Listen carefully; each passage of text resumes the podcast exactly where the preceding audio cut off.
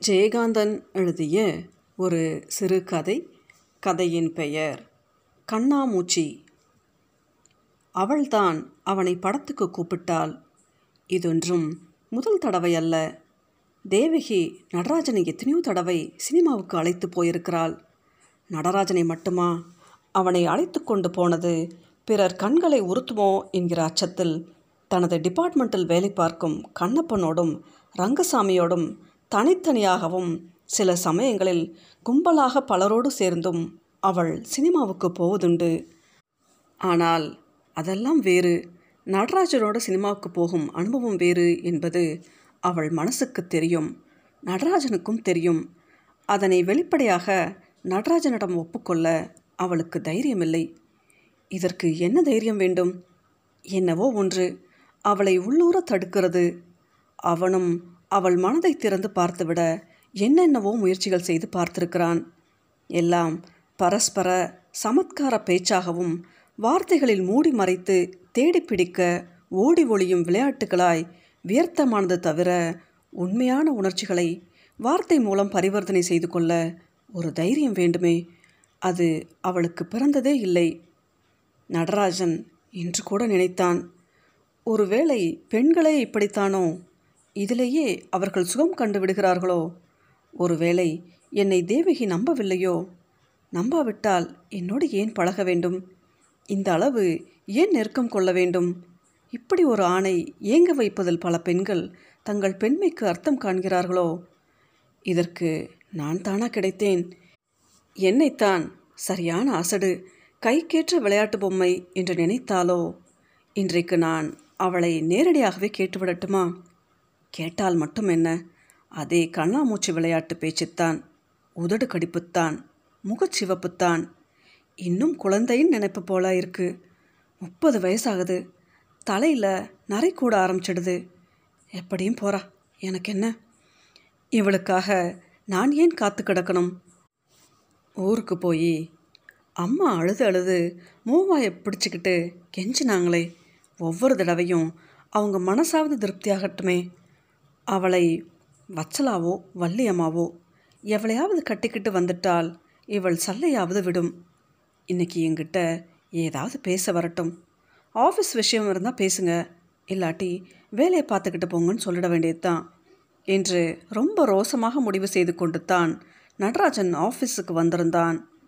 அந்த முடிவு ரோசமெல்லாம் அவளை பார்த்தபோது மேலும் கொஞ்சம் உறுதிப்பட்டு அவள் அவனிடம் என்ன மிஸ்டர்? உங்களோட போகணும்னு தான் காத்துக்கிட்டு இருக்கேன். ஒரு வாரமாக டைமே கிடக்கல. அனுப்பமா பார்க்கலாம் வரீங்களா? என்று அவள் அழைக்கும் பொழுது அவனது முடிவுகள் எல்லாம் உடைப்பட்டு போயின. அவர்கள் இருவரும் சினிமாவுக்கு போகிறார்கள் என்றால் படம் எதுவானாலும் முக்கியமில்லை. இருவரில் யாருமே படம் பார்க்க போவதில்லை என்று இருவருக்குமே தெரியும். அந்த மங்கிய வெளிச்சத்தில் இருவரும் பளபளக்கும் விழிகளை அடிக்கடி சந்தித்து கொள்வர் சில சமயங்களில் வெள்ளை பல்வரிசை பளிரிடும். அப்போது கூட அவள் தன் கீழுதட்டை ஓரமாக லேசாக கடித்துக்கொள்வது அவனுக்கு தெரியும். அவன் பெருமூச்செறிவான். எவ்வளவு நாட்களுக்கு இந்த விளையாட்டு? எவ்வளவு நாட்களுக்கு இந்த ஏமாற்று? ஒரு நாள் நடராஜன் நீ என்னை காதலிக்கவில்லையா? என்று அவளிடம் கேட்டான். டோன்ட் யூ லவ் மீ அவள் ஏன் அதற்கு அப்படி சிரித்தாள்? அவனுக்கு அழுகை வருகிற மாதிரி அவள் சிரித்தாள். இதெல்லாம் என்ன? சினிமாவில் ட்ராமாவில் கேட்குற மாதிரி கேட்டுக்கிட்டு வெக்கமா இல்லை? ஐ லைக் யூ அவ்வளவுதான் எனக்கு சொல்ல தெரியும். அதன் பிறகு நடராஜன் மனசுக்குள்ளே ரொம்ப வெட்கப்பட்டு விட்டான். என்ன அசட்டுத்தனமாய் நான் அவளிடம் கேட்டேன். ஹைஸ்கூல் மாணவன் மாதிரி நடந்து கொண்டேனே. இரண்டு நாட்கள் அவள் கண்ணில் பட்டாலும் அவளிடம் சிக்கிக்கொள்ளாமல் நழுவி ஓடினான். ஒரு முறை ஊர் சென்று வந்தபோது கல்யாணம் செய்து கொள்ள வேண்டுமென்று தன் தாய் ரொம்பவும் தன்னை வற்புறுத்துவதாக தேவகியிடம் வந்து அழுத்து கொண்டான் நடராஜன். பாவம் வயசான காலத்தில் பெத்தவங்களுக்கு இருக்காத ஆசை? என்று ரொம்ப சாதாரணமாக அவள் கூறினாள். நடராஜனுக்கு ஒன்றுமே புரியவில்லை. தானாக ஏதோ கற்பனை செய்து கொண்டு தவிக்கிறோம் என்று நினைத்து ஒதுங்கிவிடும்படியாகவும் இல்லை அவளுடைய பழக்கம். ஏழு வருஷமாக இதே விதமான ஒளிந்து பிடிக்கும் விளையாட்டு அவனுக்கு அழுத்து போய்விட்டது. அவளுக்கு அதுவே வாழ்க்கை என்றாகிவிட்டது போலும். மணிக்கணக்கில் தனித்திருந்து இவனோடு அவள் பேசுவாள். சினிமாவுக்கு கடற்கரைக்கு ஹோட்டலுக்கு எங்கும் எவருடனும் போவாள். அவளை தடுக்கவோ அவள் போக்கில் குறுக்கிடவோ அவளுக்கு யாருமில்லை. அவளுடைய தாய் மகளுக்கு மூன்று வேளை சமைத்து போடவும் எப்போதாவது வருஷத்துக்கு ஒரு மாதம் திருநெல்வேலியில் இருக்கும் மகன் வீட்டில் போய் இருந்துவிட்டு வரவுமே உரிமை பெற்றிருந்தாள் தேவகி கல்யாணமே செய்து கொள்ள மாட்டாள் என்று திருநெல்வேலியில் இருக்கும் அவளது அண்ணன் கல்யாணம் செய்து கொண்டு ஒரு டஜன் குழந்தைகளை பெற்று ஏழு குழந்தைகளை பறிகொடுத்த பின் காச நோயோடு அவதியுறும் மனைவியுடன் தாம்பத்திய வாழ்க்கையின் கோர முகங்களையே தரிசித்து மனம் கோணிப்போன அவளது அண்ணன் மகிழ்ச்சியோடு முடிவு செய்து கொண்டான். எனவே தேவகி அவர்கள் கண்களில் அன்புள்ளம் கொண்ட அவர்களின் எண்ணத்தில் மிகவும் கொடுத்து வைத்த பாக்கியசாலியாக மிகவும் மகிழ்ச்சியும் சுதந்திரமும் கொண்ட வாழ்க்கை நடத்துகிறவளாகவே உருவகம் கொண்டாள். அவளுக்கு என்ன? பட்டதாரி. மாதம் அறநூறு ரூபாய் சம்பாதிக்கிறவள். பிக்கலா படுங்களா? நம்முடைய வாழ்க்கைத்தான் இப்படி ஆயிற்று. அவளாவது மகிழ்ச்சியாக இருக்கட்டும் என்று எண்ணிய போக்கினால் அவளுக்கு திருமணம் என்கிற நினைப்பே அவளை துன்புறுத்தக்கூடிய சாத்தானின் வேலை என்று அது பற்றிய பேச்சையே எவரும் எடுப்பதில்லை. மேலும் கல்யாணம் செய்து கொள்ளாமல் கன்னி வாழ்க்கை நடத்துவது அவளது மனத்தில் ரொம்பவும் அங்கீகரிக்கப்பட்ட அதிக பரிச்சயமுள்ள ஒரு பழக்கம். ஆம் தேவகி கிறிஸ்தவ மதத்தை சேர்ந்தவள். அவளது முழு பெயர் தேவ இறக்கம் கூப்பிட வசதியாக இருக்கவும் கொஞ்சம் லௌகீகமாக விளங்கவும் தேவகி என்று அவளை மாற்றிக்கொண்டாள்.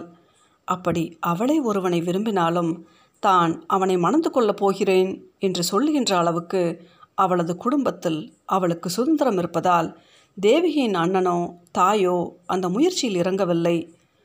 அந்த அளவுக்கு சுதந்திரமே அவளுக்கு பெரிய தடையாகி நிற்கிறதோ அந்த சுதந்திரத்தை தேவகியால் இவ்வளவு தூரம் தான் பயன்படுத்தி கொள்ள முடிந்தது.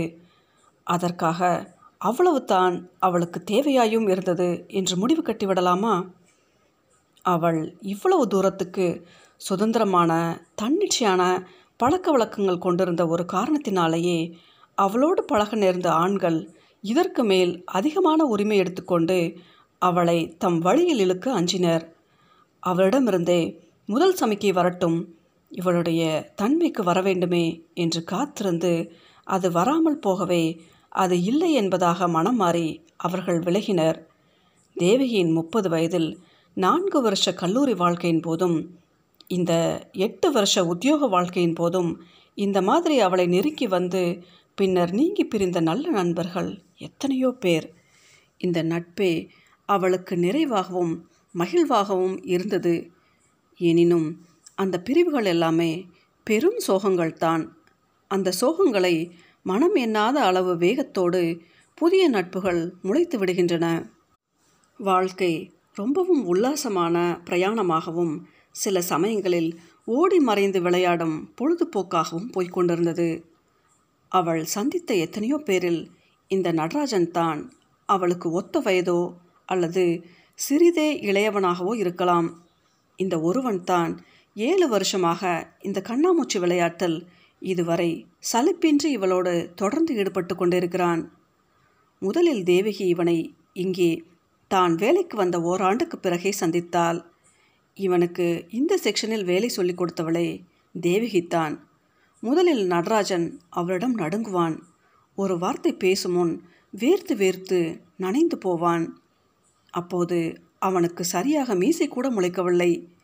ஏழு வருஷங்களுக்கு பிறகு இவனைப் போலவே இவர்களில் ஒருவனாக பழகி இவன் அளவுக்கு தன்னிடம் மோகம் கொண்டு பின்னர் பின்வாங்கி வேறு யாரையோ கல்யாணம் செய்து கொண்டு இப்பவும் கூட மூங்கைத்தனமான அந்த மோகத்தை எப்போதாவது அசிங்கமாக உளறிக்கொண்டு தன்னோடு பணியாற்றும் கண்ணப்பனையும் கந்தசாமியையும் எண்ணி பார்த்த ஏளனத்தினால்தான் அன்று Natarajan don't you love me என்று கேட்டபோது அவ்வளவு அர்த்தத்தோடு ஆண்களின் உருவில் தெரியும் இந்த ஆன்ம நபும்சகர்களை எண்ணி அவள் சிரித்தாள். அவள் முதன் முதலாக இந்த ஆஃபீஸில் வந்து வேலை ஏற்றுக்கொண்ட போது அவளோடு மிக நெருக்கம் கொண்டு அவள் மனசை கவர்ந்திருந்தவன் கண்ணப்பன் தான். அதன் பின்னர் தேவகியிடம் தானும் மனதை பறிகொடுத்து அதற்கு மேல் வர தைரியம் இல்லாமல் நின்றவன் கந்தசாமி. இப்போது இந்த நடராஜன் மனசை கவர ஒருவன் மனசை கவர்ந்ததும் தன்னிடம் மனம் பறிகொடுக்க ஒருவன். மனம் கவர்ந்து மனம் பறிகொடுத்து நீ என்னை காதலிக்கவில்லையா? என்று மனம் விட்டு அதுவும் எதிர்மறையாக கேட்க ஒருவன். இப்படியே ஒவ்வொருவனும் ஒவ்வொரு அங்கலமாக முன்வந்து முன்வந்து என்னை எவனோ ஒருவன் முழுமையாக அடைவதற்குள் நானே முழுமை கண்டு முடிந்து போய்விட மாட்டேனோ என்ற நினைப்பில்தான் அவள் சிரித்தாள். என்ன காதல் வேண்டியிருக்கிறது காதல்? எதை காதல் என்று நானே நம்பி சொல்ல முடியும்? என்று புதிர் புரியாத குழப்பத்தினாலும் அவளால் சிரிப்பதை தவிர வேறொன்றும் செய்ய முடியவில்லை. முதன் முதலாக காதல் வசப்படுகின்ற எல்லோரும் நினைத்து கொள்கின்ற மாதிரி இதுவே தான் வாழ்க்கை என்ற நம்பிக்கையும் இனிமையான கனவுகள் பலவும் அவள் கண்ணி மனதில் செழிக்க காரணமாயிருந்த அந்த கண்ணப்பனின் தொடர்பை காதல் என்பதா அல்லது மனசின் கன்னித்தன்மை ஒரு முறை கண்ணப்பனுக்கு பறிபோனதால் கெட்டுப்போய் நட்பு என்ற வசதியான சொற்றொடரில் விருப்பத்தோடு தன்னை ஏமாற்றிக்கொண்டு அது காதலாகவே கனியும் என்று காத்திருந்து அது கனியாமலே வெம்பி போய் இப்போதும் அந்த வசதியான சொற்றொடரான நட்பு என்கிற முடிவு பெறாத நாடகமாகவே நிலை பெற்றிருக்கிறதே அந்த ரங்கசாமியின் தொடர்பு. அதை காதல் என்பதா? ஒரே ஒரு அம்சத்தில் மட்டும் அதாவது இந்த உறவில் சலிப்புற்று இன்னொருத்தியை கல்யாணம் செய்து கொள்ள முடிவு செய்து அவளுக்கு ஓர் அழைப்புதலை கொண்டு வந்து நீட்டுகின்ற அந்த ஒரு விஷயத்தில் மட்டும் இந்த நிமிஷம் வரை வேறுபட்டு இருக்கின்ற இந்த நடராஜன் நீ என்ன காதலிக்கவில்லையா? என்று கேட்டும் அந்த எதிர்மறை கேள்வி கூட ஒரு நாள் மிஸ் தேவகிக்கு என்று எழுதி கொண்டு வந்து நீட்டப்போகும் அந்த கல்யாண அழைப்புதல் எங்கோ தயாராகி கொண்டு இருக்கிறது என்று உணர்த்துவதற்கான சமிக்கையோ என்று எண்ணியே அவள் சிரித்தாள். ஐ லவ் யூ என்று தன் காதலை தைரியமாக தான் காதலிக்கும் ஒருத்தியுடன் சொல்வதே அவளுக்கு தான் செய்யும் மரியாதை என்பதே இந்த ஆண்களுக்கு ஏன் தெரியவில்லை? அவள் அதற்கு சம்மதிக்காவிட்டால் தங்களுக்கு அது ஒரு அவமானம் என்று ஆண்கள் கருதுவதே சரியென்றால் அவ்விதமே ஓர் அவள் கருதுவது எவ்விதம் தவறாகும்? அந்த அவமானத்திற்கு தயாராகாத காதல் என்ன காதல்?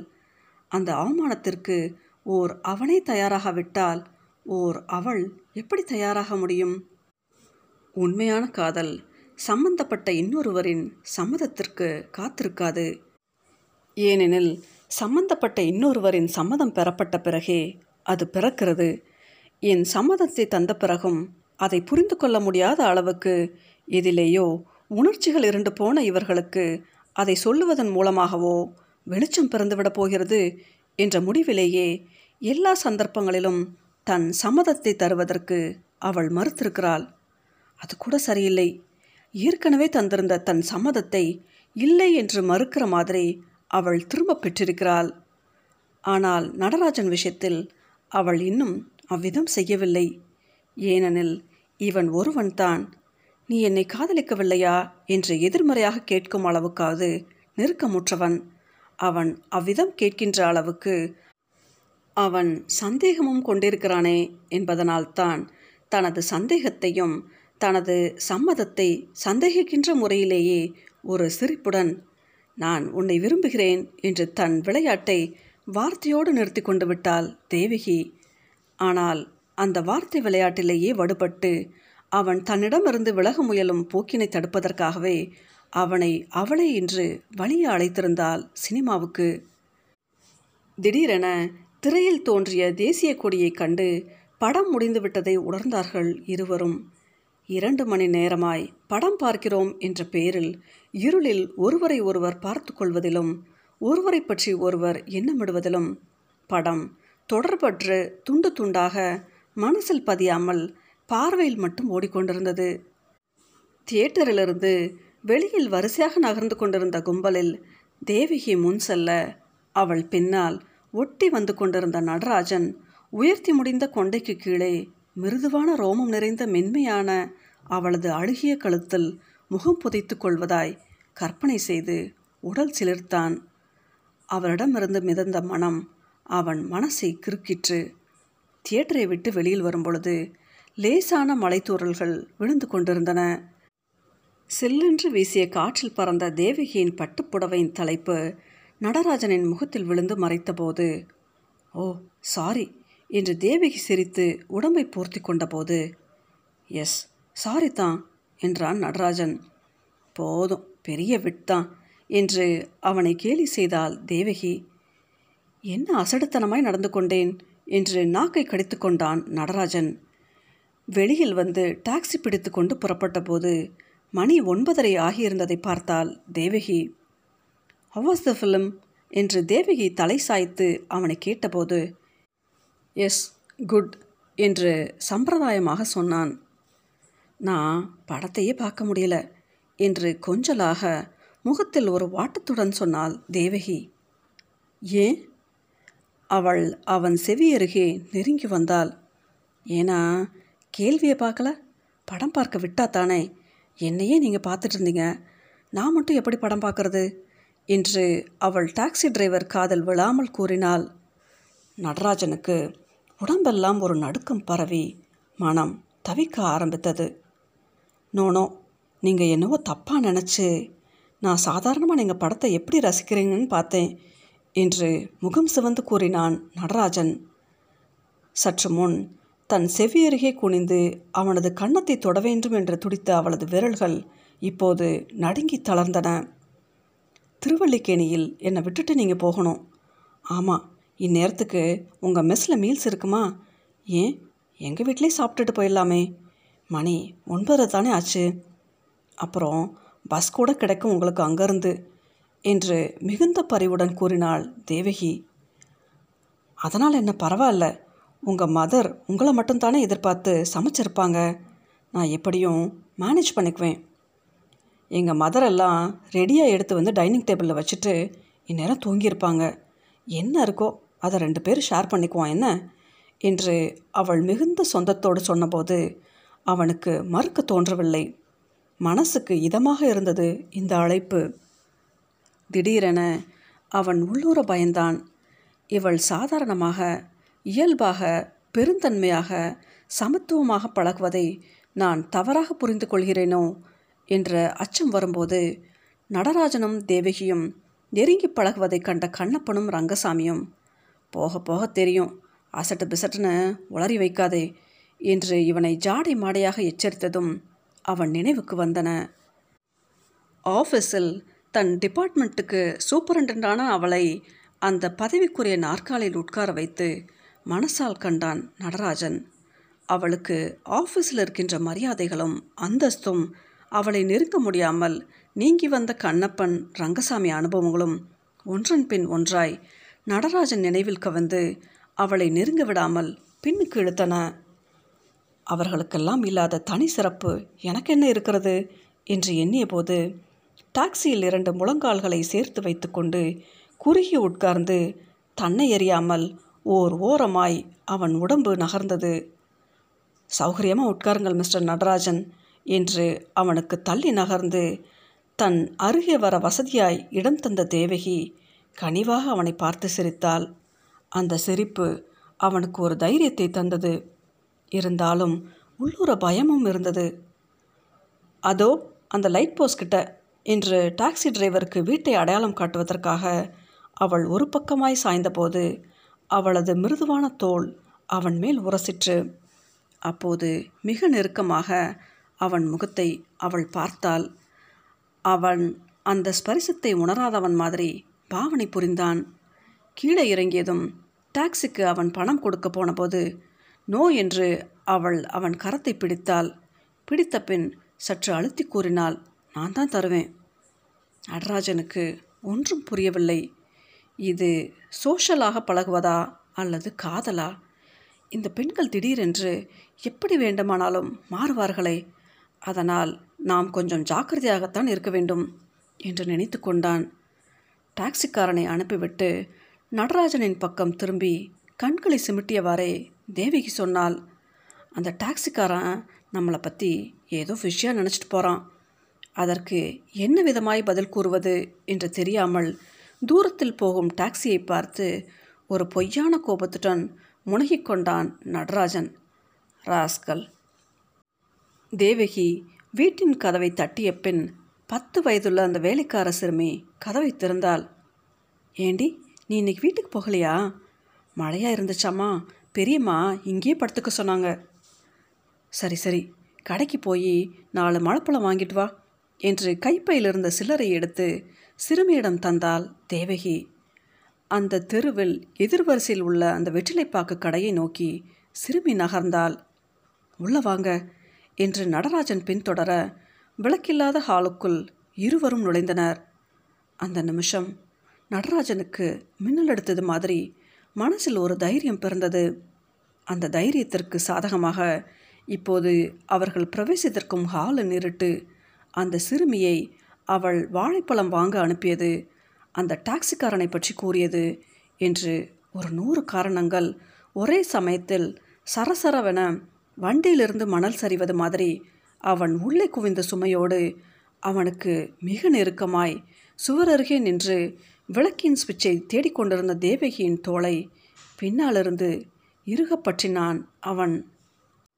அந்த ஹாலின் மங்கிய இருளில் உயர்த்தி முடிந்த கொண்டைக்கு கீழே மிருதுவான ரோமம் நிறைந்த வெண்மையான அவளது கழுத்து பளீரென தெரிந்தது.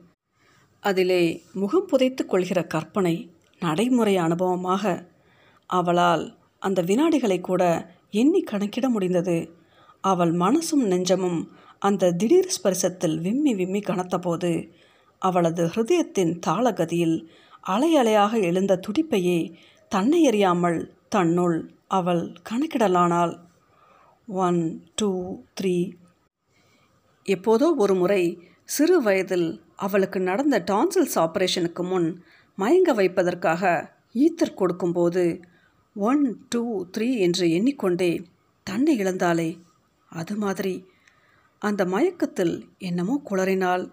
தன்னை இழந்த அந்த தவிப்பில் எப்படியோ திமறினாள். அந்த உணர்ச்சியின் நெருப்பு தீண்டிய சுகத்தில் அவள் எப்படியோ துடித்து போனாள். அவரிடம் ஏற்பட்ட இந்த சலனங்களினால் பயந்து தீப்பிடித்த ஆடையை உதறுவது மாதிரி ஐ எம் சாரி என்று விலகி நின்று உடல் நடுங்கினான் நடராஜன். கண்களை மூடிய இமைகள் பணிக்க விளக்கின் சுவிட்சை பொருத்தி உயர்ந்த கரம் தாழ்த்தாமல் விரல்களை கூட நிற்காத நிலையில் சுவரில் சாய்ந்து உடல் முழுதும் வியர்க்க உயர்த்தி முடிந்த கொண்டை அவிழ்ந்து கழுத்தில் சரிய உதட்டை கடித்து கொண்டு நின்றிருந்த அவளது கோலத்தை கண்டதும் நடராஜனுக்கு அழுகையே வந்துவிட்டது.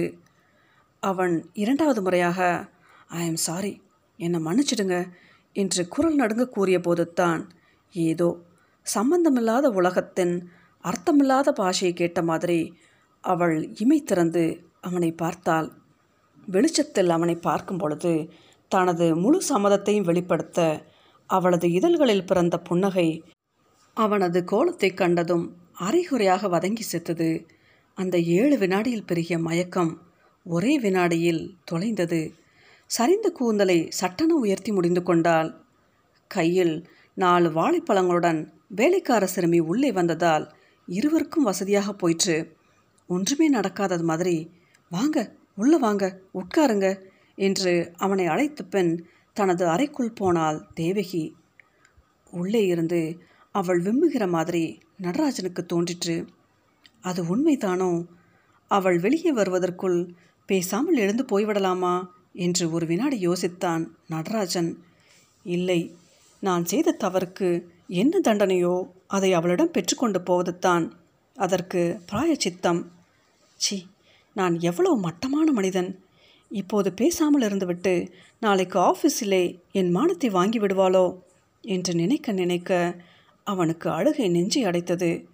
எவ்வளவு ஆனந்தமான மாலை நேரத்தை அவள் எனக்கு தந்தால் அதற்கு தகுதியில்லாத நான் தரமில்லாத நான் எவ்வளவு அசிங்கமான இரவாக முறித்து விட்டேன் என்று அவன் தன்னைத்தானே மனதில் சபித்து கொண்டிருக்கும் பொழுது அவள் வெளியே வந்தால் மௌனமாக இருவரும் சாப்பிட அமர்ந்தனர்.